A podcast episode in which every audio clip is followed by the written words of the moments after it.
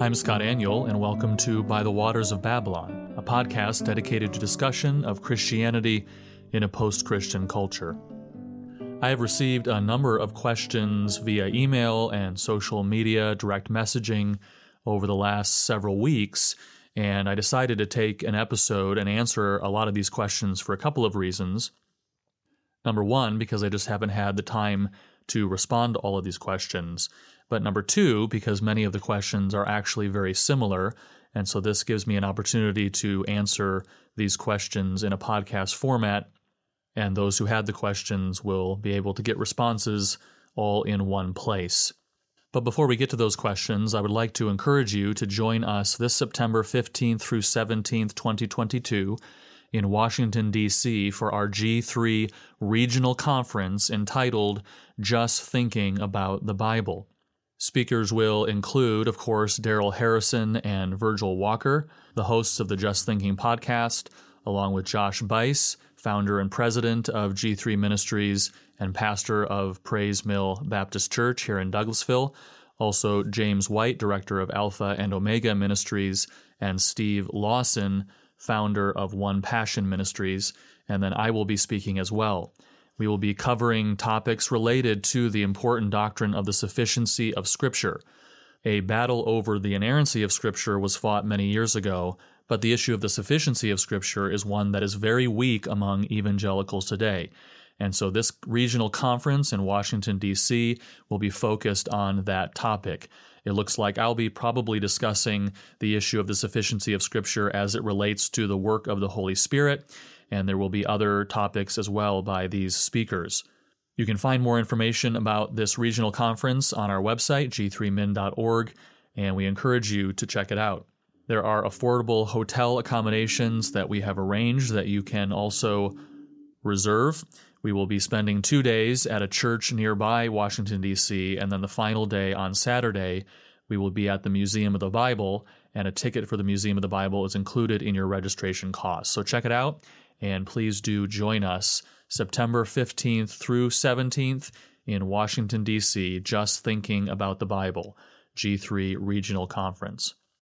Well, as I mentioned, I've received a number of questions on social media and email, and so I'm going to do this episode uh, answering some of those questions, and I hope that it will be helpful to you.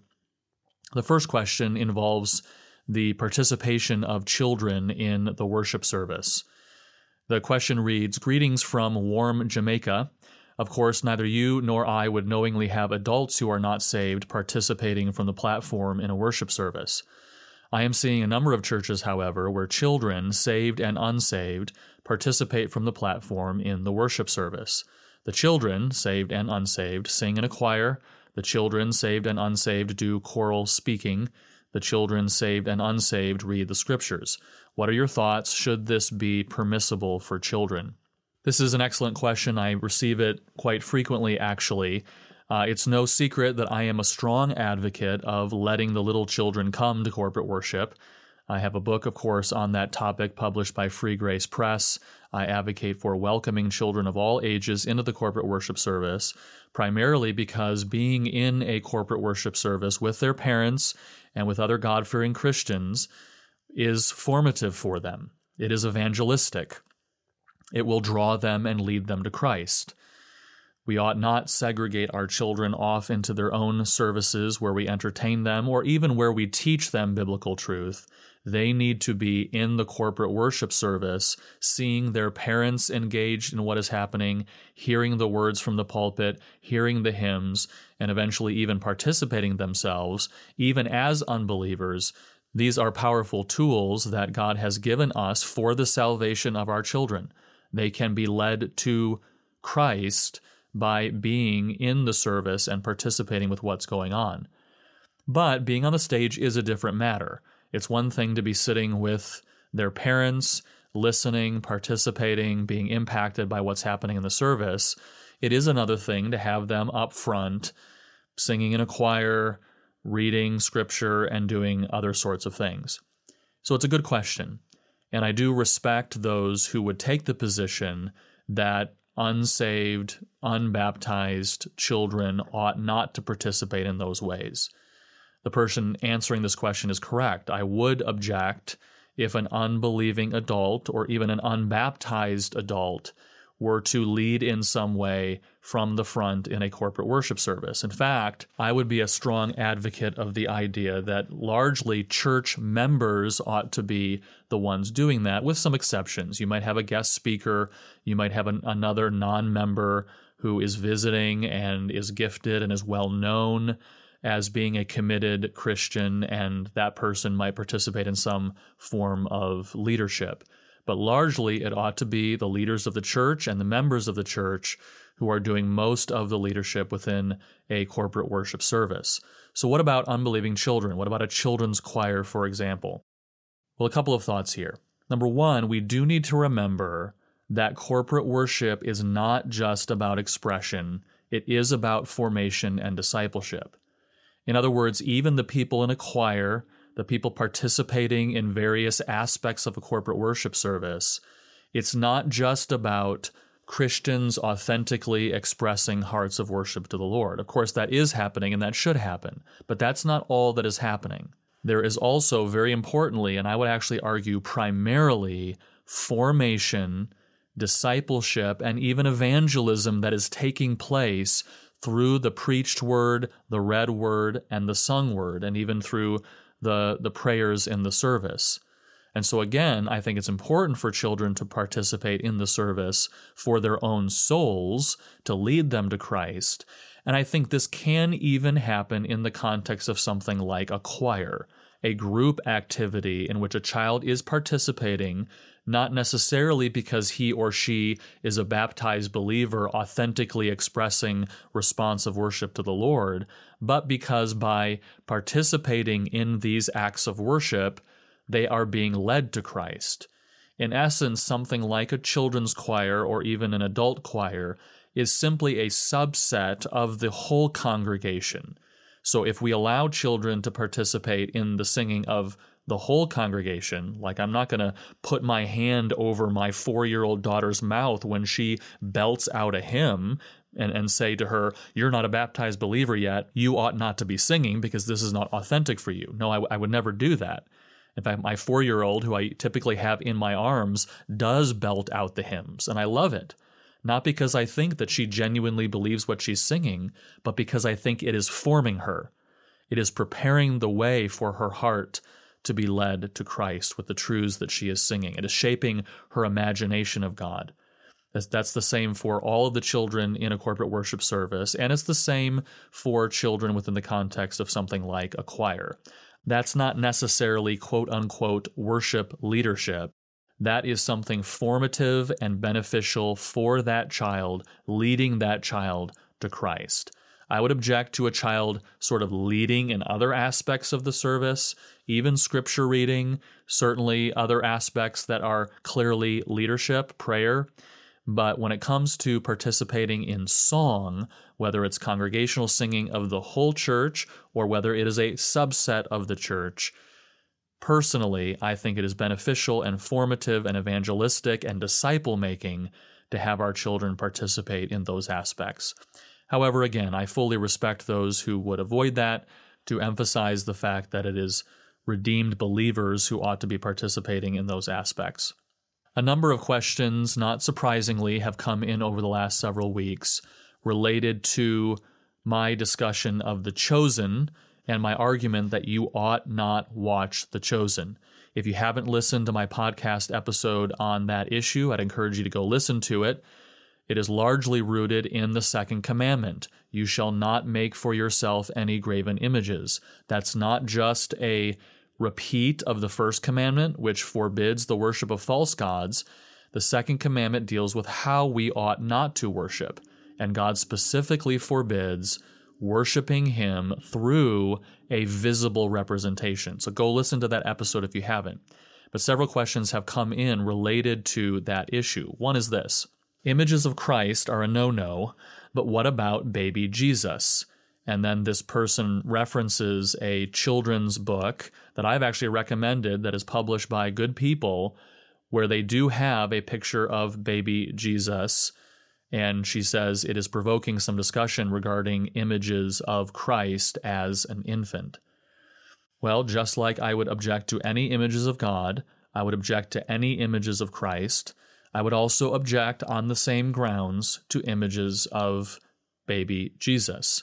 You won't find in our home, for example, a nativity scene or pictures of baby Jesus. Why? Well, when we have discussions about this issue, what always comes to my mind is John Calvin's well known quote that our hearts are idol factories. We already, as sinful human beings, have a tendency to worship idols, to have our eyes drift off of the God of the Word and drift to visual images. And we naturally, just because of who we are as sinful human beings in the flesh, we naturally tend to worship images. This is the purpose of the second commandment. This is why God gave us the second commandment. Don't worship me or try to come to know me, God is saying, through visual representations because God knows the minute that we form a visual representation of Him, we will inevitably begin to worship that image rather than Him, even if we don't intend it. I think a lot of well meaning Christians certainly don't intend to worship, for instance, the actor portraying Jesus in The Chosen or in a movie or a picture of Jesus or, or a, a crucifix, an image of Jesus hanging on the cross or an image of Jesus on the wall. They don't intend to worship those images, but we cannot help it. We cannot help worship those images. And so I would avoid any images of God, any images of Christ, including images of the baby Jesus. Josh Buice had a good post about this on g3min.org last Christmas season in December. I'd encourage you to go there and read his post. He makes some of these similar arguments. As I mentioned in my podcast episode on the topic of the chosen, one of the best explanations of the purpose of the second commandment is found in J.I. Packer's Knowing God. And Packer argues in that chapter on the second commandment again, within the standard Reformed tradition on the second commandment, that we ought not have any images of God, any person of the Trinity whatsoever. He makes a convincing argument there. I'd encourage you to go read that chapter. Read the whole book. It's a great book, of course. But he makes the argument there that images, visual images, and this is important, I'll make a comment about this in a moment, visual images obscure God's glory. And he uses the example of the golden calf, which I've talked about on this podcast. The golden calf was not an attempt to worship a false god. They wanted to worship Yahweh, but they were doing so through a visual image. They were trying to show him respect with this mighty golden bull, but nevertheless, it was idolatry. Because we naturally tend to worship the thing that we have created to represent God, whether it be a golden calf or a picture of Jesus or a baby in a manger, rather than the true God.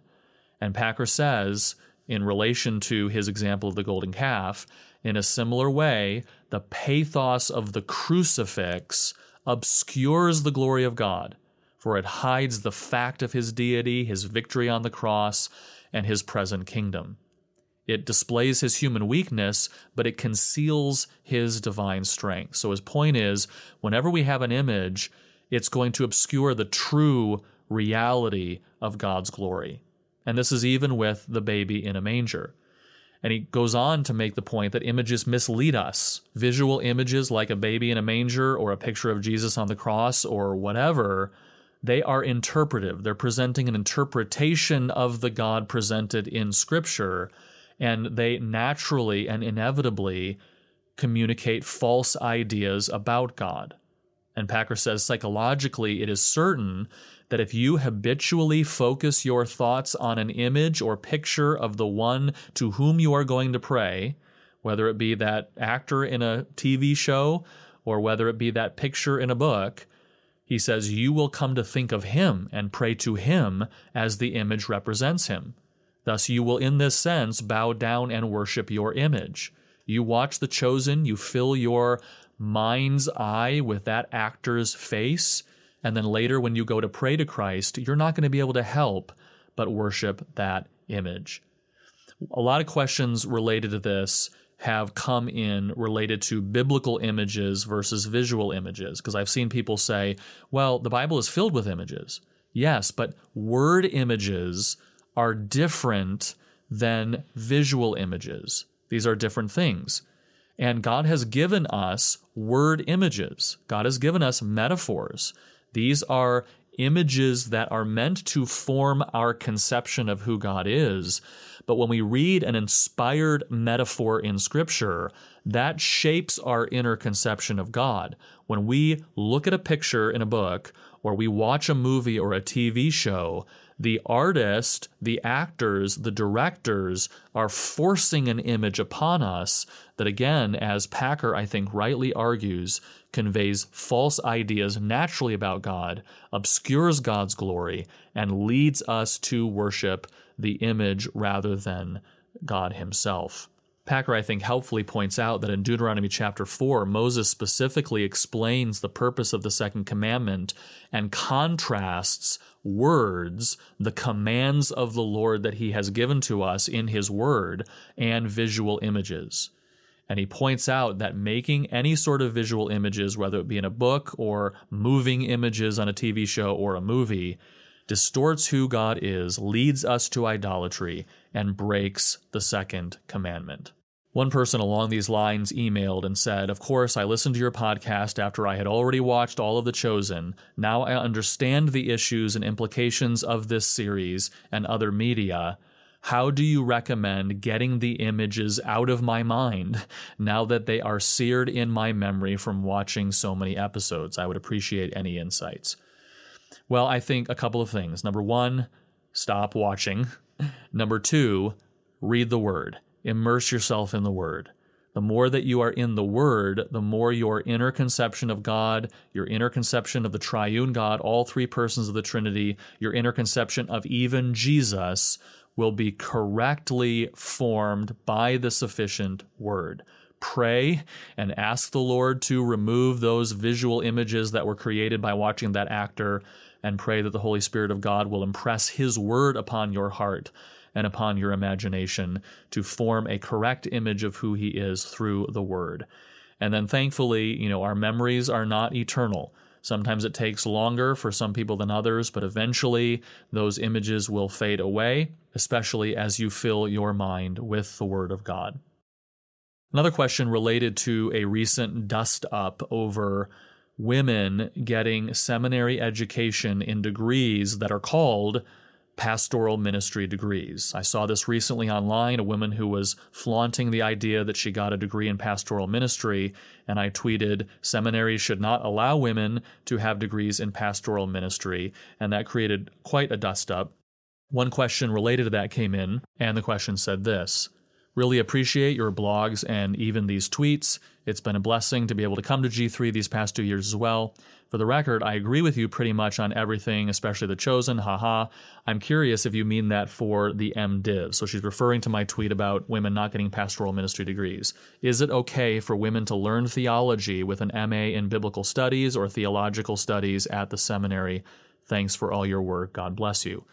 So, this is one of the incorrect implications that people are drawing from my tweet that women should not get degrees in pastoral ministries. I believe it is good for women to get theological education, to be trained in the scriptures. Uh, even if their aspirations are nothing more than staying home, rearing children, homeschooling children, etc., they ought to be theologically trained and educated and, and robust and have a robust knowledge of theology and scripture so that they can impact their children with that theology. Uh, it's sort of funny people saying that I don't believe women ought to be educated when, when my own wife has a PhD. She has a PhD from a seminary in Christian education, and she did that for her own personal enrichment. She did that for the education of our children, and she did that because she's able to be a great help to other mothers who are educating their children in thinking through very important biblical and philosophical issues but it makes no sense for women to get degrees specifically designed for pastoral ministry. Traditionally, the MDiv, the Master of Divinity, was a pastoral degree.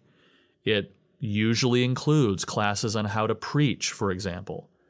So I encourage women to pursue theological education, biblical education, but do so in a degree that's not specifically designed for pastors.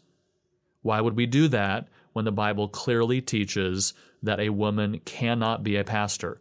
A woman cannot preach. That is a function of men. Not that women are less in value than men.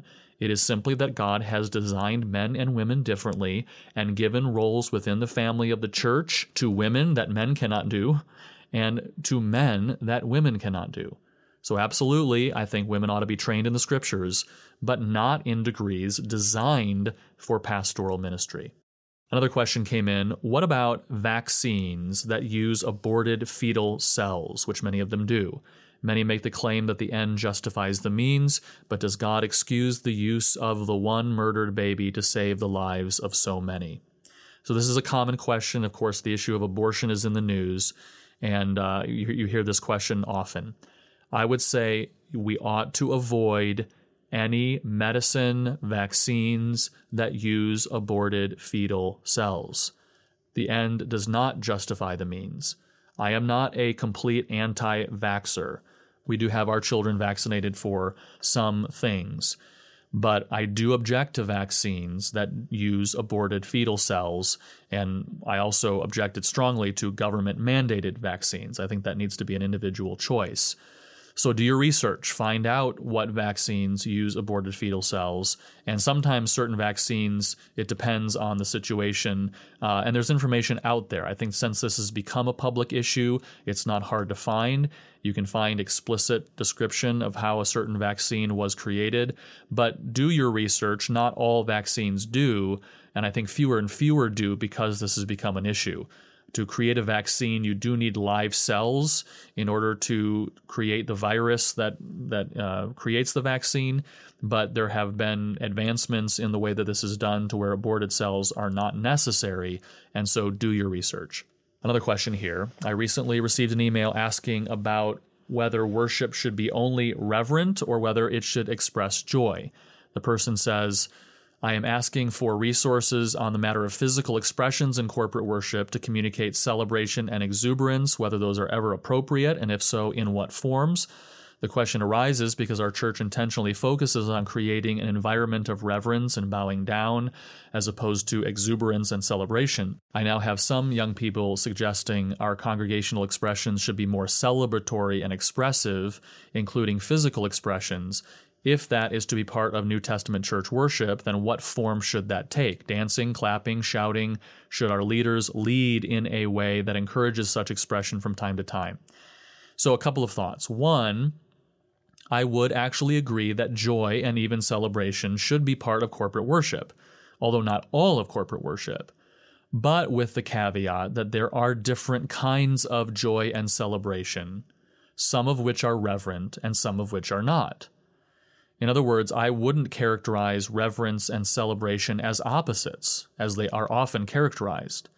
But rather, reverence should be a modifying characteristic of the kind of celebration that is appropriate for corporate worship, among other appropriate and necessary reverent expressions like praise, contrition, confession, lament, consecration, thanksgiving. Reverence is really a modifier for all of those things, including joy and celebration. But then, as to how that is expressed, first, I would say physical expressions are not in themselves wrong. We are physical beings, the body is good, God has given us our bodies. But on the other hand, I would stress that physical expression is never the essence of joy or any other affection. And physical expression should never be the focus or the goal or the aim of anything that we do in corporate worship. In other words, while I wouldn't necessarily discourage physical expression, I mean, I wouldn't slap someone's hand, for example, I would not lead people to express themselves physically as if it is necessary or as if it is the essence of inner affection. I think personality plays a role in this, and I'm afraid that a lot of naturally physical extroverts legalistically demand physical exuberance for those for whom it is actually not natural. And then, third, I would suggest biblically that unrestrained expression which is commonly seen as an axiomatic good in today's contemporary worship, actually runs contrary to the notion of biblical Christian maturity. I question where in the New Testament, especially, exuberance or unrestrained emotion or even physical expression is found or encouraged. Rather, what you find in the New Testament is that marks of spiritual maturity include self control, self restraint, gravity, things like that. In other words, I believe that it is usually spiritual immaturity that results in unrestrained expression, which is actually the opposite of how it is typically expressed in contemporary worship discussions today. The problem is that physical expression has today become almost an unproven and necessary good but this is more a result of the influence of Pentecostal theology on broader evangelicalism than anything else. I would highly recommend a book I've often recommended on this podcast, Loving on Jesus by Lester Ruth and Swee Hong Lim, it is an excellent objective look at where contemporary worship came from, and they show how much of what drives the dominant theology of worship today comes directly from Pentecostal influence, including emphasis on physical expressiveness. Okay, then fourth, I think there definitely is an Old Testament, New Testament shift and discontinuity to take into account as well, and it's best expressed in Hebrews chapter 12 where the author is explicitly contrasting Old Testament worship with its essentially physical characteristics with New Testament worship, in which we are spiritually, though not yet physically, joining in with the worship of heaven. This is why the author stresses the need to draw near in faith in chapter 10 and, of course, in chapter 11 of Hebrews since faith is the assurance of things hoped for, the conviction of things not seen with our physical eyes or felt with our physical bodies. Since our New Testament worship through Christ is actually participation spiritually with the worship of heaven, we should not expect to see or feel that. In other words, I really believe that this emphasis on the need for physical experience in worship is actually a lack of faith. It is law it's not grace. And then, fifth, regarding a commonly discussed issue of physical expression, raising of hands, I think we need to look biblically at what raising hands was. If you look at scripture, what you'll notice is that lifting hands in worship isn't typically associated with exuberance or joy or celebration as it is mostly today. Like, usually it's at the high emotional point of a song that the hands go up. But rather, in scripture, most of the time, lifting of hands is associated with lament and contrition. It's like a child begging their parent for help. That's when we lift our hands. And so, if someone is going to insist on lifting hands because of biblical precedent, then it should be in the context of lament, not just when the music happens to soar. And further, uh, something a friend said to me years ago has always struck with me if we're going to lift hands in corporate worship, then it should be done corporately, not just when an individual's feelings start to tingle. So I know a couple of churches where they sing the doxology in every service and the entire congregation lifts their hands together. It's a corporate act. It's not just some sort of individualistic thing when people have an emotional experience. I would love to see it in churches, for instance, during corporate confession. That's where you see it most happen biblically. I would have no problem with a church that decided to corporately lift hands during a prayer of supplication or a prayer of confession, or even with something like the singing of the doxology. And then finally, with regard to something like dance, I would encourage you to look at John Makujina's book, Measuring the Music. He has a appendix in that book about dance.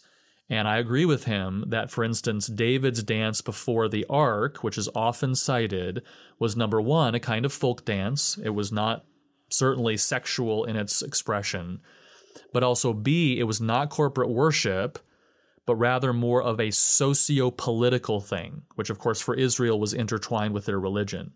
But you'll never find dance in the Old Testament associated with the solemn assemblies of worship. It's more in folk celebrations, like when they crossed the Red Sea or when they brought the ark back to Jerusalem. Yes, they're praising the Lord because they're a theocracy. I think you can dance unto the Lord in a wholesome way, but not in corporate worship. It's never associated with corporate worship. Some point to Psalm 150 as proof that dance should be part of corporate worship, since the psalm begins with a reverence to in the sanctuary, but that's not an accurate reading of the psalm. The point in that psalm is not that everything in the psalm is happening in the sanctuary. Rather, the psalmist is giving a list of contexts in which we are to praise the Lord. Praise Him in the sanctuary, praise Him also in His mighty heavens, praise Him also for His mighty deeds. And one of the contexts in which we should praise the Lord is when we participate in social folk dance. This reading is crystal clear when you compare it with the previous psalm, where the psalmist does exactly the same thing. And there in Psalm 149, among his list that includes dancing, is also praising the Lord on their beds, verse 5, and with two edged swords in their hands, verse 6. So even though Psalm 149, like Psalm 150, begins with, in the assembly of the godly, surely no one would argue that liturgical beds or liturgical sword fights should be part of corporate worship. That's not the point. The psalmist is just saying, Praise the Lord everywhere, whether you're in corporate worship, in the assembly, in the sanctuary, whether you're dancing, whether you're lying on your bed, whether you're in battle, we ought to praise the Lord.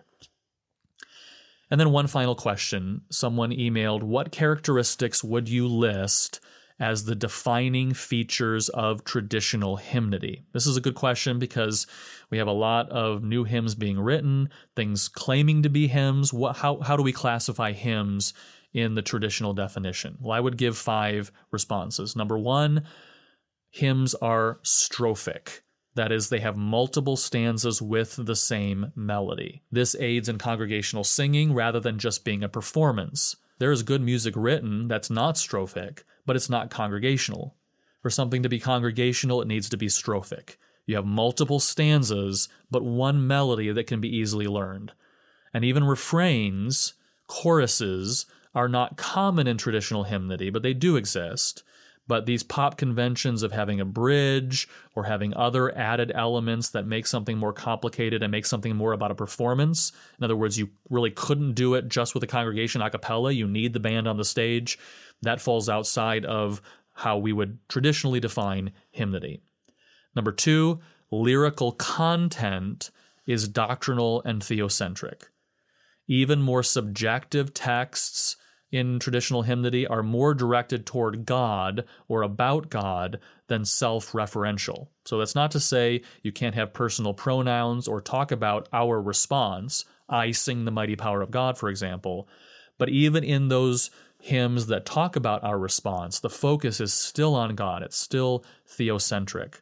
Now, there are many contemporary hymns that I think do satisfy and fit those two characteristics, but they often fail in three more.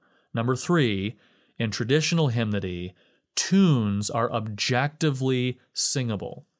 They are a combination of the best of folk qualities and the most accessible of art music. That was Luther's genius during the Reformation. He took some of the characteristics of the traditional folk music of the German culture and combined it with the most accessible elements of art music and formed congregational songs that were singable, objectively accessible, but also beautiful and artistically rich.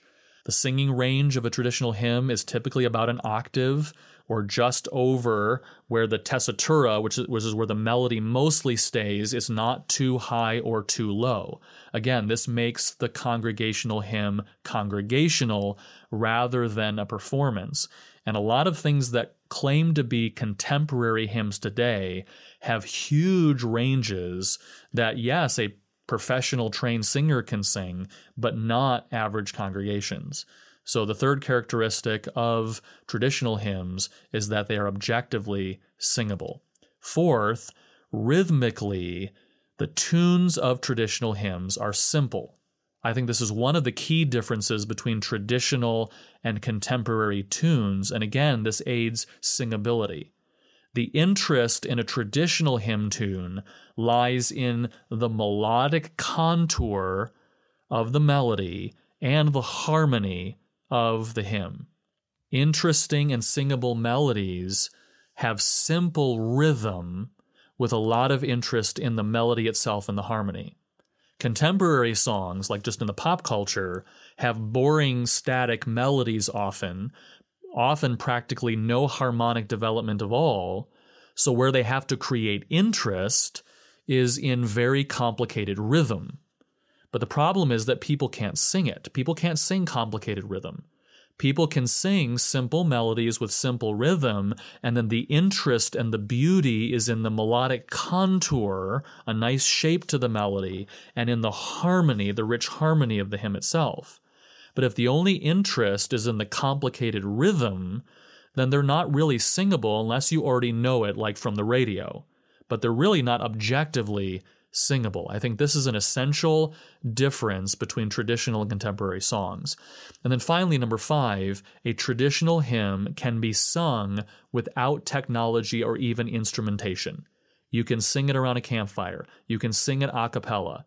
Contemporary songs, by definition, require technology and require instrumentation. Again, Swee Hong Lim and Lester Ruth make this point in Lovin' on Jesus, and they're not criticizing it, they're just stating it as fact. Contemporary worship is inherently tied to technology. Like you can't do it successfully without technology, whereas traditional hymnody doesn't need all of that. Well, I'm thankful for this opportunity to just answer some of these questions. I'd encourage you, if you've got questions on any number of things, feel free to reach out by email or social media. I'm not promising that I'll respond by email or on direct message just because of the sake of time that it takes, but I will collect questions like this and in the future have another episode like this in which I answer these sorts of questions. Thank you for listening to By the Waters of Babylon. Please subscribe on Apple Podcasts or other podcasting services. And if you enjoy the podcast, please give it a five star rating. You can find me on Twitter at twitter.com slash scottaniol. I blog at g3min.org. And for articles, audio, and speaking itinerary, visit scottaniol.com. Join me next time as we discuss issues related to Christianity in a post Christian culture.